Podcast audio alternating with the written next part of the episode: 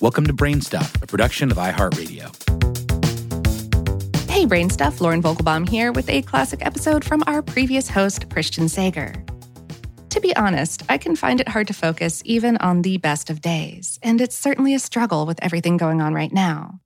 But some psychological research from a few years back found a mental exercise that might help. Hey, BrainStuff, it's Christian Sager here. Pretending is fun. Take the simple task of making breakfast. Would you rather make scrambled eggs while pondering your utility payments, or say, pretend you're a short-order cook tasked with making the world's best scrambled eggs for a celebrity? Breakfast is a lot more interesting when there's something at stake. According to a recent study in the journal Child Development, kids are savvy to this trick. Self-distancing is when we view personal experiences from an outsider's perspective. Aiming to test the benefits of this on children's perseverance, the researchers asked 180 kids ages 4 or 6 to do a pretty boring computer task for 10 minutes. Although all the kids had to do was press a key when they saw a certain image, they were told the task was important and that they had to be good helpers. They could take breaks to play a game on an iPad if they wanted. The researchers split the kids into 3 groups and asked each to think about its performance on the given task from a certain perspective: self-immersed, third person, or exemplar. Kids in the self-immersed group asked themselves, "Am I working hard?" The third-person group reflected on the task by asking, "Is Christian Sager working hard?" Now, that's just me doing the third person there.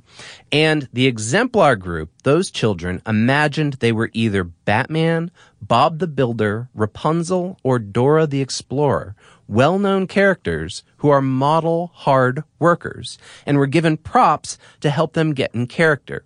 They were told to ask themselves, for example, "Is Batman working hard?"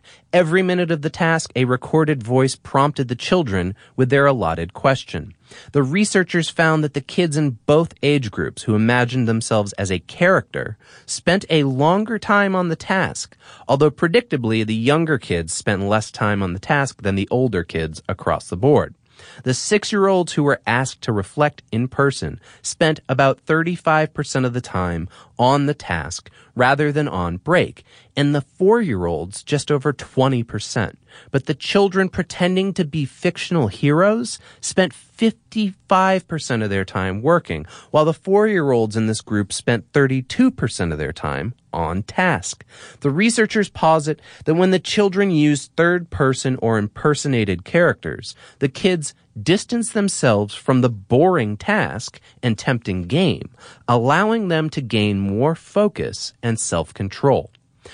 Taking an outsider's perspective on one's own behavior can improve perseverance in the face of entertaining distractions. This is what the researchers say in their study. But interpreting these results is not so simple.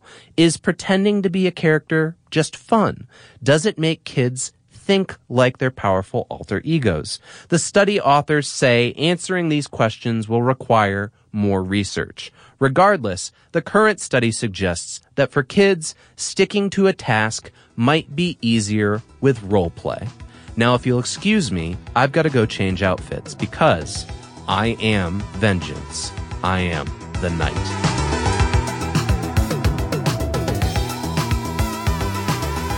Today's episode was written by Kate Kirshner and produced by Tristan McNeil and Tyler Clang. For more on this and lots of other topics, visit HowStuffWorks.com. BrainStuff is a production of iHeartRadio. For more podcasts from iHeartRadio, visit the iHeartRadio app, Apple Podcasts, or wherever you listen to your favorite shows.